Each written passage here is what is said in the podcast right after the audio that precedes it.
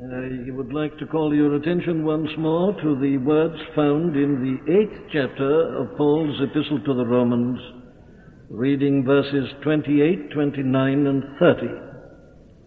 And we know that all things work together for good to them that love God, to them who are the called according to his purpose.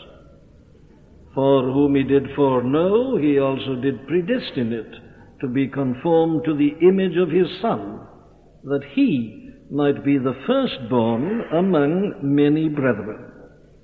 Moreover, whom he did predestinate, them he also called, and whom he called, them he also justified, and whom he justified, them he also glorified. We come back again to this tremendous statement. Undoubtedly one of the most pregnant uh, statements in the whole of the Scripture. I don't think there is any statement in the whole of Scripture that contains so many uh, striking, vital, all important pronouncements and aspects of doctrine as uh, these three verses. And we are looking at them together, as most of you recall. Now, we are uh, reminding ourselves that the Apostle here is continuing the great theme of the chapter, namely assurance of salvation, giving us an absolute guarantee of the final completion in glory of our total redemption from everything that sin and evil uh, have done to us. And uh, therefore, we, we are taking it uh, in the way the Apostle puts it, starting with the experimental and going on to the doctrinal. We've been considering what he means by the statement that all things work together for good, especially if we emphasized that he is careful to say that this doesn't happen to everybody, but only uh, to Christians, to those who correspond to the description given here of the Christian believer. We've also been looking together at the way in which uh, all things do in practice actually work to this end, and how it is God who works them to that end. They don't happen automatically. It is God who works all things, or who so deals with all things, doesn't matter what they are, that He uses them and turns them to our ultimate good. That is the fundamental statement that God does that with regard to all who correspond uh, to this description. Well, now, having done that, we then came to this vital question. How can we know that this is true? How can we be sure of this statement? And we've answered that by pointing out that it's something that is taught very clearly in the Scripture, taught in the teaching, in the promises, taught also in the experience of the saints, uh, about whom we are told something in the pages of the Scripture. It was good for me that I've been afflicted, said the psalmist, because before I was afflicted, I went astray. And many others join him in saying exactly the same thing. And we've also seen that it is something that is substantiated by the experience of God's people throughout the running centuries. There's a great unanimity about this that uh, persecuting times or trying times are generally found to be healing times. Well, now then, that's the point at which we've arrived. But now we must come on to something still more practical. This is the next question, therefore. How can we know that this is true with respect to us? Here's a general statement that all things work together for good to them that love God. But the point I should be concerned about is how may I know that this is true, and that it's true of me, that it's true for me? Clearly, that was the object which the apostle had in his mind here. We must never think of the apostle as just a man sitting down to write a treatise on theology or on the Christian life. Again, we have to say that he's the greatest theologian the church has ever known, as he was the greatest evangelist, he's the greatest everything.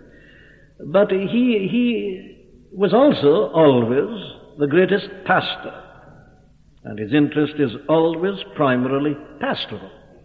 And he was writing to these Romans, not in order to write a religious or a theological disquisition. He was writing to help them. He was always writing to help people.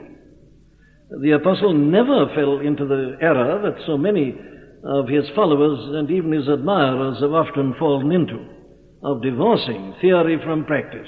Never. He always blends them. He always has a practical intention. And indeed, he brings out these great theological statements of his in order to help people in a practical sense. The apostle was never guilty of that false dichotomy of dividing a man into brain and uh, practice, or understanding and living. He always addressed the whole man, and he's doing it here. So I say he would be concerned above everybody that we should look at this not in a theoretical manner and say, ah, oh, this is very wonderful. God overrules everything for the sake of his people, and we've grasped another truth. Well, yes, that's right, but you must go on to this. Is it true of me?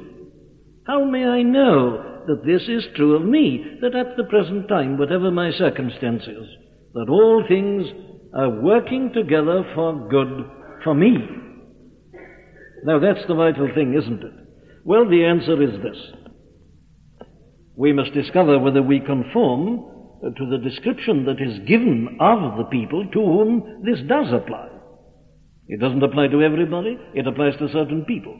So our problem is, do we conform to the description of the people to whom this does apply? And here it is. The first thing we are told about them is that they love God. All things work together for good to them that love God. Now here is an interesting expression. Why do you think he describes Christian people here in these terms? Why doesn't he say all things work together for good to them who believe on the Lord Jesus Christ? He might equally well have said that. But he doesn't. He chooses in particular to describe them, firstly, as people who love God. Now, you will find that the Apostle does this quite often in describing Christian people. Take, for instance, a very well known and familiar statement which he makes in 1 Corinthians 2 8. He said, Eye hath not seen, nor ear heard, neither hath entered into the heart of men the things which God hath prepared for them that love him. Same thing exactly. And there are other examples of the same thing. Now, the question I'm asking is, why does he choose this particular description of the Christian instead of one of many others that he might equally well have chosen? And it seems to me that it's important that we should be able to answer that question. So I suggest some answers like this.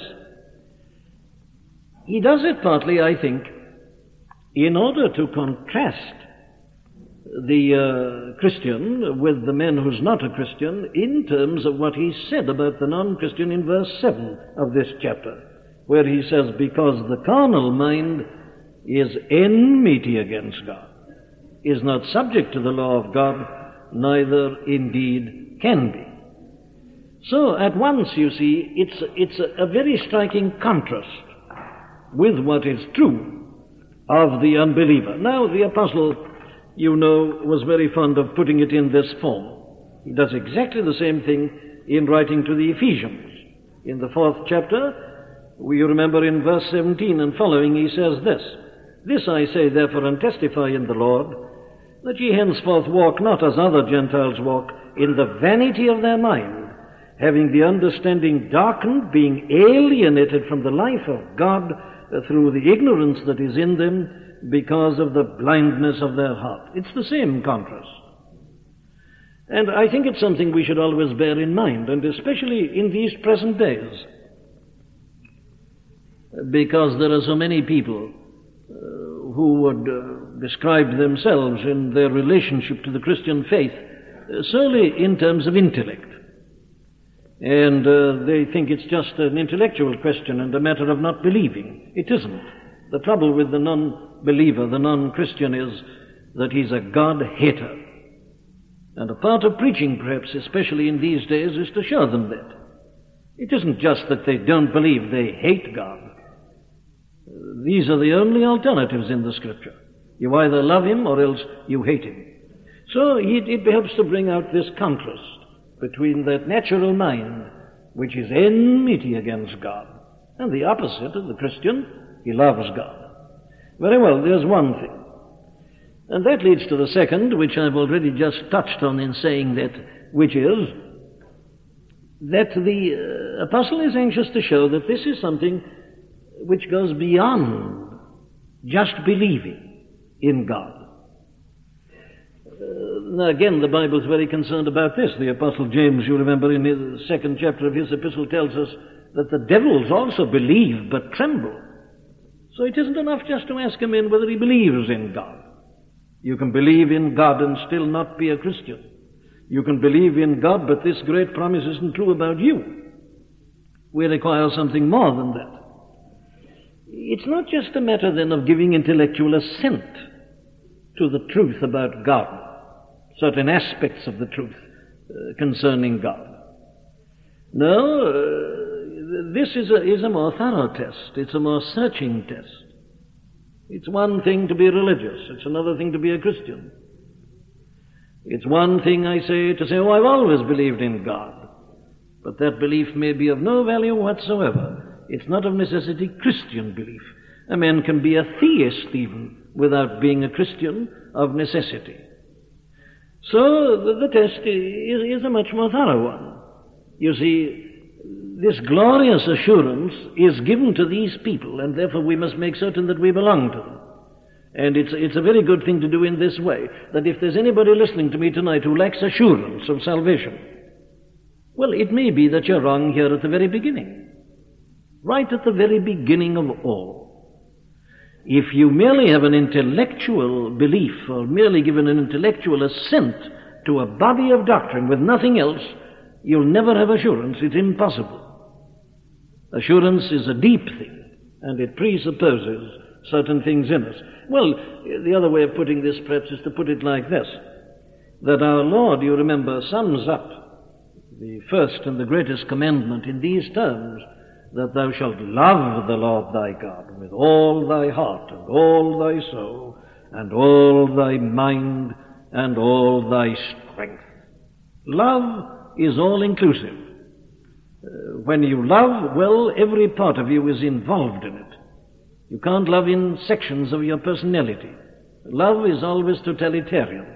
Love is always totalitarian in its demand. It wants the whole of us, not parts of us. It's the same with God, and there it is. Heart and mind and soul and strength. Everything is to be included. So the term love here puts its emphasis at the point at which it is so very necessary in that way. Then the next thing, uh, and this is just an elaboration of one aspect of that, is this that we've got to be quite uh, clear in our minds as to what love includes, what it represents. All things work together for good to them that love God. What is it to love God? Well, uh, all I'm concerned to emphasize now is this that it's not merely a matter of sentiment or of feeling. There again is a snare which uh, the devil often puts up to trap us. There are people who think that they love God because they may undergo a, a certain uh, emotional feeling, have an emotional feeling, or undergo some emotional change in a service or something like that. that that's, not, that's not love. Love includes emotion, but it's a much bigger thing, it's a deeper thing. You can have a passing emotion you can think that you're loving God. You prove later that you're not loving God. Well, how? Well, in this way. Our Lord has settled this for us once and forever in many places, but there's an illustration of it in the 14th chapter of John's Gospel. He asks the question, Who is it? Who is he that loveth me? And he answers his own question. Even he that keepeth my commandments. That's it. There's, no use talking about love unless we are keeping the commandments. This is one of the tests of love. You can't have a theoretical love. People often fool themselves with that. Love is always practical. As I say, it is totalitarian. You see, strength, heart and mind and soul and strength. The will is involved. And love of God includes this. that uh, it is our desire to please God and to live to His glory and to keep His commandments and to be like Him. Now, uh, we, we must never leave that aspect of the matter out when we are considering what it means by saying that the promise is to them that love God. You see, the apostle, it seems to me, chose the term because it, it's such an all-inclusive one. And there are no loose ends left. There's nothing uncertain. He takes us right to the heart of the matter so that we can be quite sure as to where we stand. But here, I think, in particular, he had a very special reason for using this term about loving God rather than just believing. And the practical intention, I think, is this. One of the best ways whereby we can decide immediately as to whether we love God or not is to discover what our reaction is to adversity. What is our reaction to the trials and the troubles of life? Here's a thing, I suppose, which of everything else brings us most quickly to know exactly whether we love God or not. There are many people, our Lord Himself taught this, of course, in the parable of the sower. They seem to have believed the gospel. They seem to have been enjoying the Christian life. They'd come into the church. Yes, but when trials and tribulations arise because of the gospel, they give it up. They can't stand the test. They feel they've been let down. They had the notion that uh, to be a Christian means that uh, you'd never have any troubles and problems, and the moment they come, oh, they say there was nothing in it after all, and out they go. They don't love God. Let me put it in a, a simple way by putting it like this. Trials and tribulations will very soon show us whether we love God. If we look at it in terms of whether we are more like Job or whether we are more like Job's wife. You remember what happened. Job, you remember, was tried. The devil came before God and said, It's all very well for Job to be a good man and to go on serving you. Look how he's being blessed. Look how wonderful everything is for him. And he said further, Oh, if Job only began to suffer, you'd very soon see that he doesn't believe in you. Well, God gave the devil, you remember, permission to test him. And Job was tested. The first test comes, Job arose and rent his mantle and shaved his head and fell down upon the ground and worshipped and said, Naked came I out of my mother's womb, and naked shall I return thither. The Lord gave, and the Lord hath taken away. Blessed be the name of the Lord. That's the man who loves God. He can still say that. In all this, Job sinned not, nor charged God foolishly. That's the first chapter. Then you remember certain further tests came. And poor Job is now touched, even in his own flesh. But put forth thine hand now and touch his bone and his flesh, says the devil, and he will curse thee to thy face. And the Lord said unto Satan, Behold, he is in thine hand, but save his life. So went Satan forth from the presence of the Lord, and smote Job with sore boils from the sole of his foot unto his crown. Then said his wife unto him, Dost thou still retain thine integrity? Curse God and die. That's Job's wife. But he said unto her, Thou speakest as one of the foolish women speaketh. What? Shall we receive good at the hand of God, and shall we not receive evil? In all this did not Job sin with his lips. Now that's the test. Or to put it in the still more magnificent statement that Job makes later on. Though he slay me, yet will I trust in him. That's the man who loves God. There's no better test than this. When everything's going against you, when you're being tried and tested and disappointed, do you want to curse God? Do you grumble and complain? Well, if you do, I don't think you've got much grounds for thinking that you're one who loves God. But if in spite of it all, you bow your head and you say, I'm in the hands of God and He knows what He's doing, far from cursing Him, I say, Blessed be the name of the Lord. I don't understand, but I know that God is love. That's the test. And I believe the apostle here, as he's bringing it in, as we've seen in the context of trials and troubles and tribulations, and this state and condition in which we know not what we should pray for as we ought, he says, Now then we know that all things work together for good to them that love God, to those, to those who can go on loving Him, where everything seems to be against them, and everything seems to be against the fact that God loves them. They still love Him. Very well. I think it's a, a very good reason uh, for using this particular expression. And then I think there's a final reason, a fifth reason for this, which is this, of course. That there is no more absolute proof of God's love to us than the fact that we love Him. I'm using the argument of the first epistle of John in chapter 4. We love him. Why? Well, because he first loved us. We wouldn't love him if he hadn't first loved us. So if I find that I love him, I've got an absolute proof that he loves me. And that's the very thing the apostle is trying to convey to them. So it's a very good thing and a very wise thing to put it in terms of our love to God.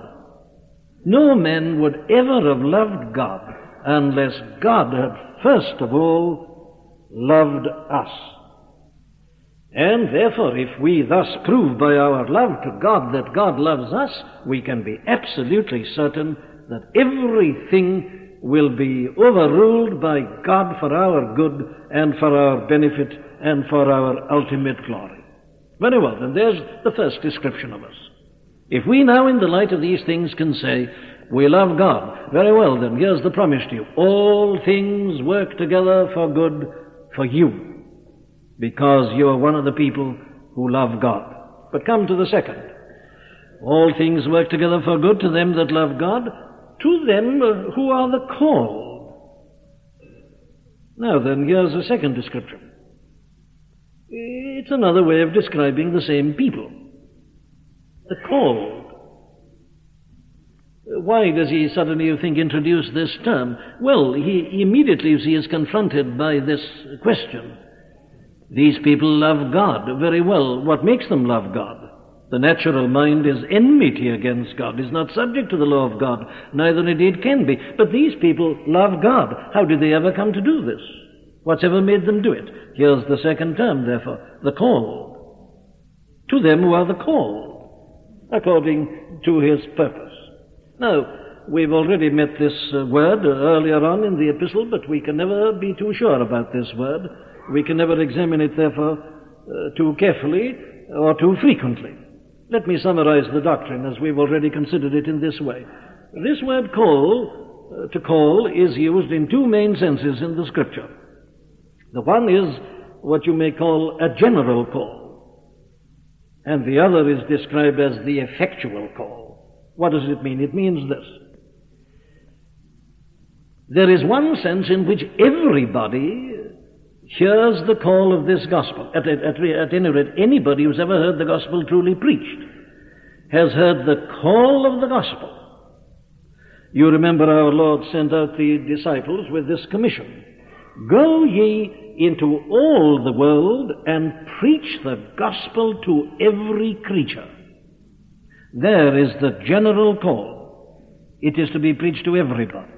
Take that word we were reading just now in Matthew 22, 14. Many are called, but few are chosen. Take what uh, the apostle Paul says in Acts 17 in Athens. God commandeth all men everywhere to repent. That's the general call. That is to every person. There is no exception we are to call and command all men everywhere uh, to repent. There is this universal preaching, there is this, this universal offer of salvation to every creature. Now that's what I mean by the general call. It's most important that we should be clear about this. There are some people who've misunderstood the doctrine of some of the great reformers, and they say this shouldn't be done. The gospel is only to be offered to those who are chosen, those who are elect. And unfortunately, many people in their ignorance say that is Calvinism. It isn't. That is hyper Calvinism, which is a very, very different thing. John Calvin taught that the offer should be made to everybody, to all creatures. God commandeth all men everywhere to repent. So the call to repentance, the terms of the gospel should be offered to all without any discrimination whatsoever. That is the general call. But it's very clear, isn't it, that uh, all people to whom this call comes do not respond. There are people, if you like, sitting in the same seat in the same chapel, same church, hearing the same call. One of them believes, the other one doesn't believe. There's a difference between them. They've both had the general call, but there's a difference. Now then, this is where the term the effectual call comes in. It is obvious that in the case of one, the call has not been effectual. It is equally clear that in the case of the other, it has been effectual, effective. It's done something. It has produced this desired result. Now then, in which sense, which of those two senses is the apostle using the term here? Well, I think it's perfectly obvious, isn't it, that it is the second one. There are no promises to the effect that all things work together for good to them who do not respond to the call of the gospel. Indeed, they are threatened with damnation and with hell. God's wrath is upon them. So that this is perfectly clear that this is the effectual call. Indeed, verse 30 makes it something which is clear beyond any doubt at all. Moreover, whom he did predestinate, them he also called, and whom he called, them he also justified, and whom he justified, them he also glorified. That's not true of an unbeliever. That's not true of anybody who hasn't believed the gospel. So the apostle here is dealing with the effectual call. And indeed, you will find that uh, when it's used like this as a description in the New Testament, it always means the effectual call. Now, we had an illustration of this in the very first chapter of the epistle. Listen to the first verse. Paul, a servant of Jesus Christ, called to be an apostle, or if you like, a called apostle. It was an effective call, an effectual call. He wasn't just given an invitation, he was put into the ministry. That's what he says himself. It was effectual. He's a called apostle. But you get exactly the same thing in the seventh verse. To all that be in Rome, beloved of God, called to be saints. Called saints again. Now, here are the people he's talking about. It is to people who've thus been effectually called and were thus saints that this great promise is made. Well, we've had that distinction again in Matthew 22:14. Many are called, but few are chosen. And the parable, you remember, made the thing clear. These men went out and they took the people in, into the feast. Others had been given a general invitation, but they made excuses, and they didn't go. Then the servants went out and they took these people in. That's the effectual call. Many are called, but few are chosen. Or listen to the Apostle Paul again in writing to the second epistle to Timothy, the first chapter, verse 9, he puts it like this Who hath saved us and called us with an holy calling, not according to our works, but according to his own purpose and grace, which was given us in Christ Jesus before the world began. There's a great statement of it once more. Then you remember the apostle appealing uh, to the Ephesians in chapter 4, verse 1. I, therefore, the prisoner of the Lord, beseech you that ye walk worthy of the vocation wherewith ye are called.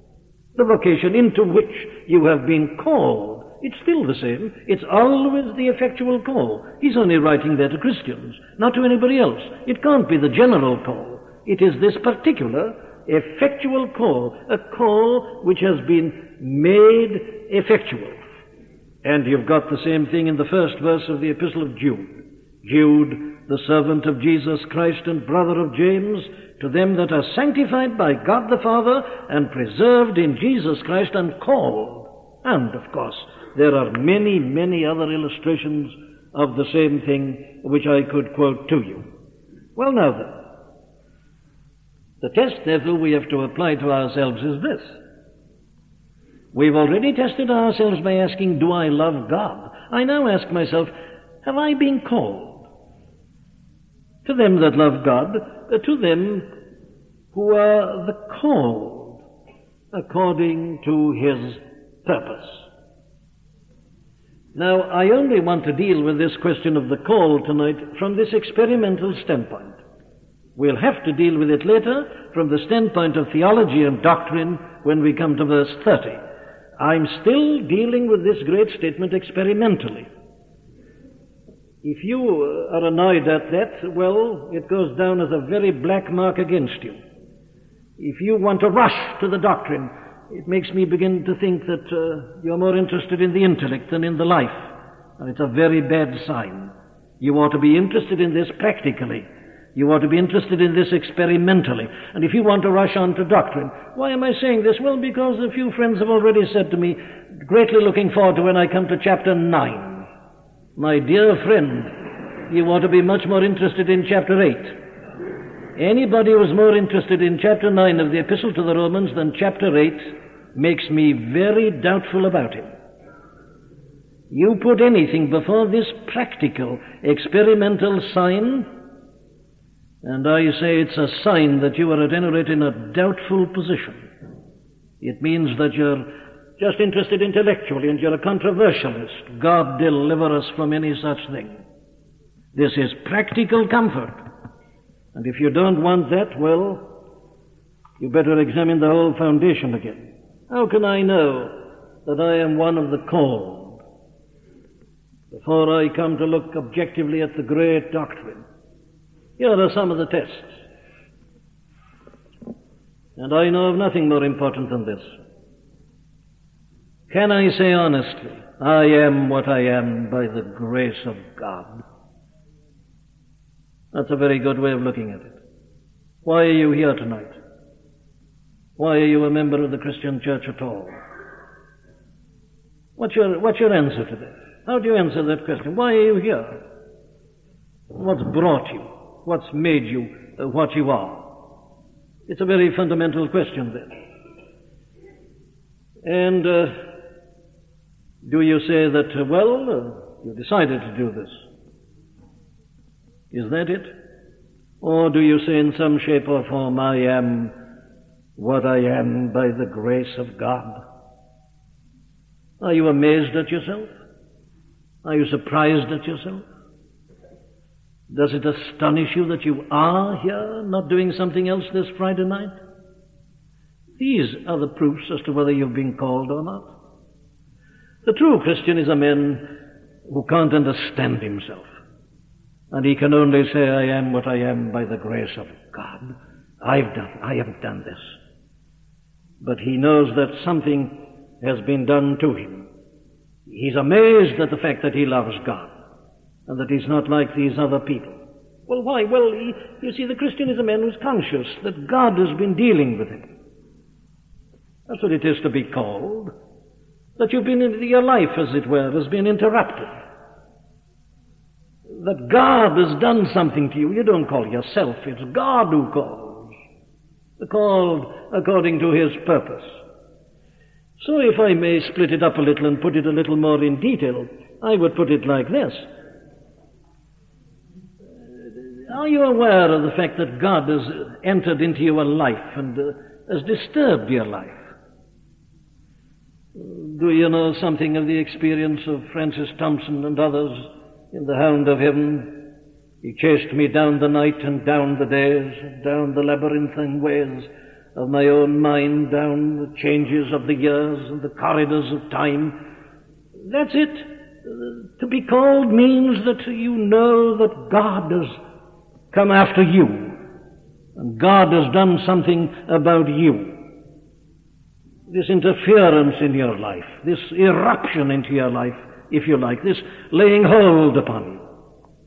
It's, it's entirely different, you see, from our deciding to do something or our taking up something because we find religion interesting and intriguing and enjoy this aspect of that. No, no, here's the test. These are the people to whom all things work together for good, those who feel that the hand of God has come upon them and taken hold of them. They've been apprehended, as the Apostle Paul puts it. That's the idea. So he comes and interferes with our life. And then you, you find yourself convicted of sin. You don't want to be. You don't want to be. You see, the whole thing is as against the grain, as it were. It's all been happening to you. You don't want to be disturbed. You wanted to go on living that life. You enjoyed that sin, and it was uh, the thing that gave you the greatest happiness, but you're disturbed. You're condemned. You're convicted. You were not doing it to yourself. It's the last thing you do, but it's being done to you. And you did everything you could to shake it off, and you wished it wasn't happening to you. That's a part of being called. The voice that keeps on coming. And you try and stop your ears, and you run away from it. But, you know, Bunyan describes all this. But there it is. That's a part of the call. Conviction of sin. And then having struggled against it and fought with it, you begin to have a feeling that this word is true. The natural man doesn't believe this word is true. He says it's just a book like any other book. It's the words of men. But you see, when a man is really called by God, he knows that this is not the mere word of a man. You listen to the way in which the Apostle Paul himself puts this in writing to the Thessalonians. 1 Thessalonians 2.13, For this cause also thank we God without ceasing, because when ye received the word of God which ye heard of us, ye received it not as the word of men, but as it is in truth the word of God, which effectually worketh also in you that believe. They had a persuasion that though the lips of men were speaking and the words were coming out of a man's mouth, it was God who was speaking to them, the call of God through this human instrumentality, a great persuasion that the word is the word of God and not the mere words of men. Then, of course, this in turn leads to a feeling of our own utter helplessness and need. Nobody by nature would ever feel that, would ever bring himself to feel that. Any man who tells you that he has received Christ or taken Christ or anything else you like, who doesn't at the same time tell you that he was utterly convinced and convicted of sin and felt completely helpless, doesn't conform to the New Testament description. I came not to call the righteous, but sinners to repentance. And he calls the sinner to repentance, and then displays to him the greatness of his own salvation. Well, they, this man therefore has got this feeling of helplessness, and if you've ever heard that, you've been called. Nobody else could ever produce that in you but the Spirit of God, and it is His work to do this calling. We see our need, and then we see the fullness and the all sufficiency of our blessed Lord and Savior Jesus Christ. We see that He is the Son of God, and we believe in Him as such. No, nobody else can do that. The princes of this world, says Paul to the Corinthians, didn't believe in him. Everybody said, This fellow, this carpenter, away with him. It's only the Holy Spirit who can convince a man that Jesus of Nazareth is the Son of God, and then the truth concerning him, his atoning death and its sufficiency, the glory of his resurrection.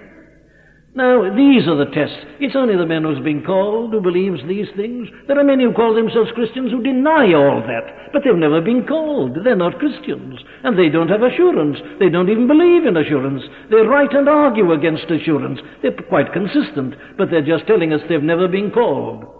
You've got to be called before this statement is true concerning you. And then you see, this man is now filled with a desire to know God better. I hear thy welcome voice that calls me, Lord, to thee, for cleansing in thy precious blood that flowed on Calvary. He's heard it, and it's the most blessed voice and call he's ever heard in his life. Thy welcome voice. And he responds and answers and says, I am coming, Lord, coming now to thee. Wash me, cleanse me in the blood that flowed on Calvary. And now his greatest desire is to know him better. He feels a magnetic attraction.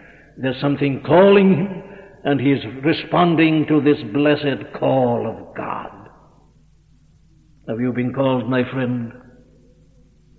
All things work together for good to them who are the called according to his purpose. Are you aware of this calling of God? That He's laid His hand upon you, that He's arrested you, apprehended you, that He's drawn you with the cords of His love. And I say the inevitable result is amazement at yourself, that you should be such now. I live, yet not I, but Christ liveth in me. The Apostle Paul was a man who was amazed at himself. Even unto me, he says, who am the less, less than the least of all saints, was this grace given. That's Ephesians 3. Then in 1 Corinthians 15, last of all, he revealed himself unto me as of one born out of due time. In 1 Timothy again, 113, I, he says, was a blasphemer and an injurious person, persecuting him. That's what I was, but I obtained mercy. He never got over it. Now, this is the great characteristic of the men to whom uh, this great promise is true. So I like to sum it up like this. Are you surprised at yourself? Are you surprised at yourself that you're here tonight? And that you can enjoy this sort of thing? That you don't find it extremely boring? Is there anybody bored with what we're doing here tonight? My dear friend, you are not a Christian. Take it from me. You're not a Christian. Go back. Go back. Go and do some first work. I don't care whether you're a church member or not. If this doesn't ravish your heart, if you don't feel that this is the most glorious thing you'll ever hear, the most wonderful thing you can ever do in this world, you've never been called. The called are the people who want more and more of this. They can't help themselves. They're newborn babes and they desire the sincere milk of the word, that they may grow thereby. Well, you see, we are called to a holy and a heavenly calling, and therefore it inevitably produces these results. But let me just give one final answer to our question this evening. These are the ways in which we can be sure that the promise applies to us. We love God. We are the called according to His purpose. And thirdly, our actual experience in the Christian life tells us that this is true. It says it's Amen to what this says. Now that's a way again in which believing and loving God, in God and loving God is put in the scripture. We set our seal to it that it's true. Fancy paying us the compliment of saying that. That we can set our seal to it. We can say our amen to it. The Christian, the man to whom the promise applies, is a man who can say, Yes, I know in my personal experience that this is true. That all things work together for good to them that love God. What do I mean? Well, I mean something like this. Do you still have the feeling that God is dealing with you? Not merely that He brought you into this life, but He's still dealing with you. Do you still feel that God is interfering with your life, that He's there? Did you sing that hymn quite genuinely and honestly and sincerely just now? Oh, love that wilt not let me go. There may have been times when, as the result of the devil's temptation and your own weakness and folly, you wished he would let you go. You wanted to go and do something with somebody else, and they were pressing you, and you really want, but you couldn't. Oh, love that wilt not let me go. Is he still dealing with you? Here is something that goes on in the Christian's life. Tell me another thing. Do you find that you can't be happy in sin? You may have tried it as it proved to be a failure. A child of God can't be happy in sin. I'm not saying that he may not sin. I'm not even saying that he may not sin for some time. That's what I mean by backsliding. But the backslider's never happy. He's the most miserable man in the world. He still goes on, but he's miserable. He must be, because he's got a seed of divine life in him. So a failure to be happy in sin is a very good proof of the fact that God is still de- dealing with you. Then can you say this? Can you really and honestly say that your experience is that chastisement has always been good for you? Things even that hurt you, can you thank God for them? Do you see and do you feel and do you realize that when unkind things may have been said about you and men have reviled you and vilified you, criticized you wrongly and harshly and so on, Instead of being furious and wanting to strike back, do you say this to yourself? This is good for me. It's better for me than praise. My danger is to lose my head. My danger is to think that I am self sufficient. Do you thank God for it? And do you sometimes almost say to him, keep on doing it. Keep me down. Keep me humble. Keep me in the place where you can always use me. Keep me in the place where I can always have uninterrupted communion with you. So can you say from your own experience that all these things that work against you quite clearly are working for you and working for your good? And you bow your head with the, the psalmist and you thank God for it and say, It was good for me that I have been afflicted. Can you agree with the psalmist? It's a wonderful proof that of the fact that you've been called. Nobody else ever says that. They curse God, they hate God for it, and they damn the Christian religion and say it's a fraud. Can you, in other words, end by saying, you look into the face of God and you say, Let nothing please nor pain me apart, O Lord, from thee. Well, my friends, there it seems to me are some of the tests that we have to apply to ourselves in order that we might know this blessed truth of a surety as being true of us. All things work together for good. All things are overruled by God for our good because we love God, because we are the called. And then, God willing, next Friday night we have to look at this, perhaps the greatest of all the phrases, according to His purpose. Let us pray. O Lord our God, we thank Thee this evening once more for the wonders of Thy grace. O Lord, we marvel together that Thou hast troubled not only to save us, but to let us know that Thou hast done so. That as our loving Heavenly Father, Thou dost not choose to leave us in uncertainty as we go through this pilgrimage and as we fight in this battle of life against the world and the flesh and the devil, Thou hast provided means whereby we might know that we are Thy children, that Thou hast loved us with an everlasting love, and that Thou wilt never leave us nor forsake us.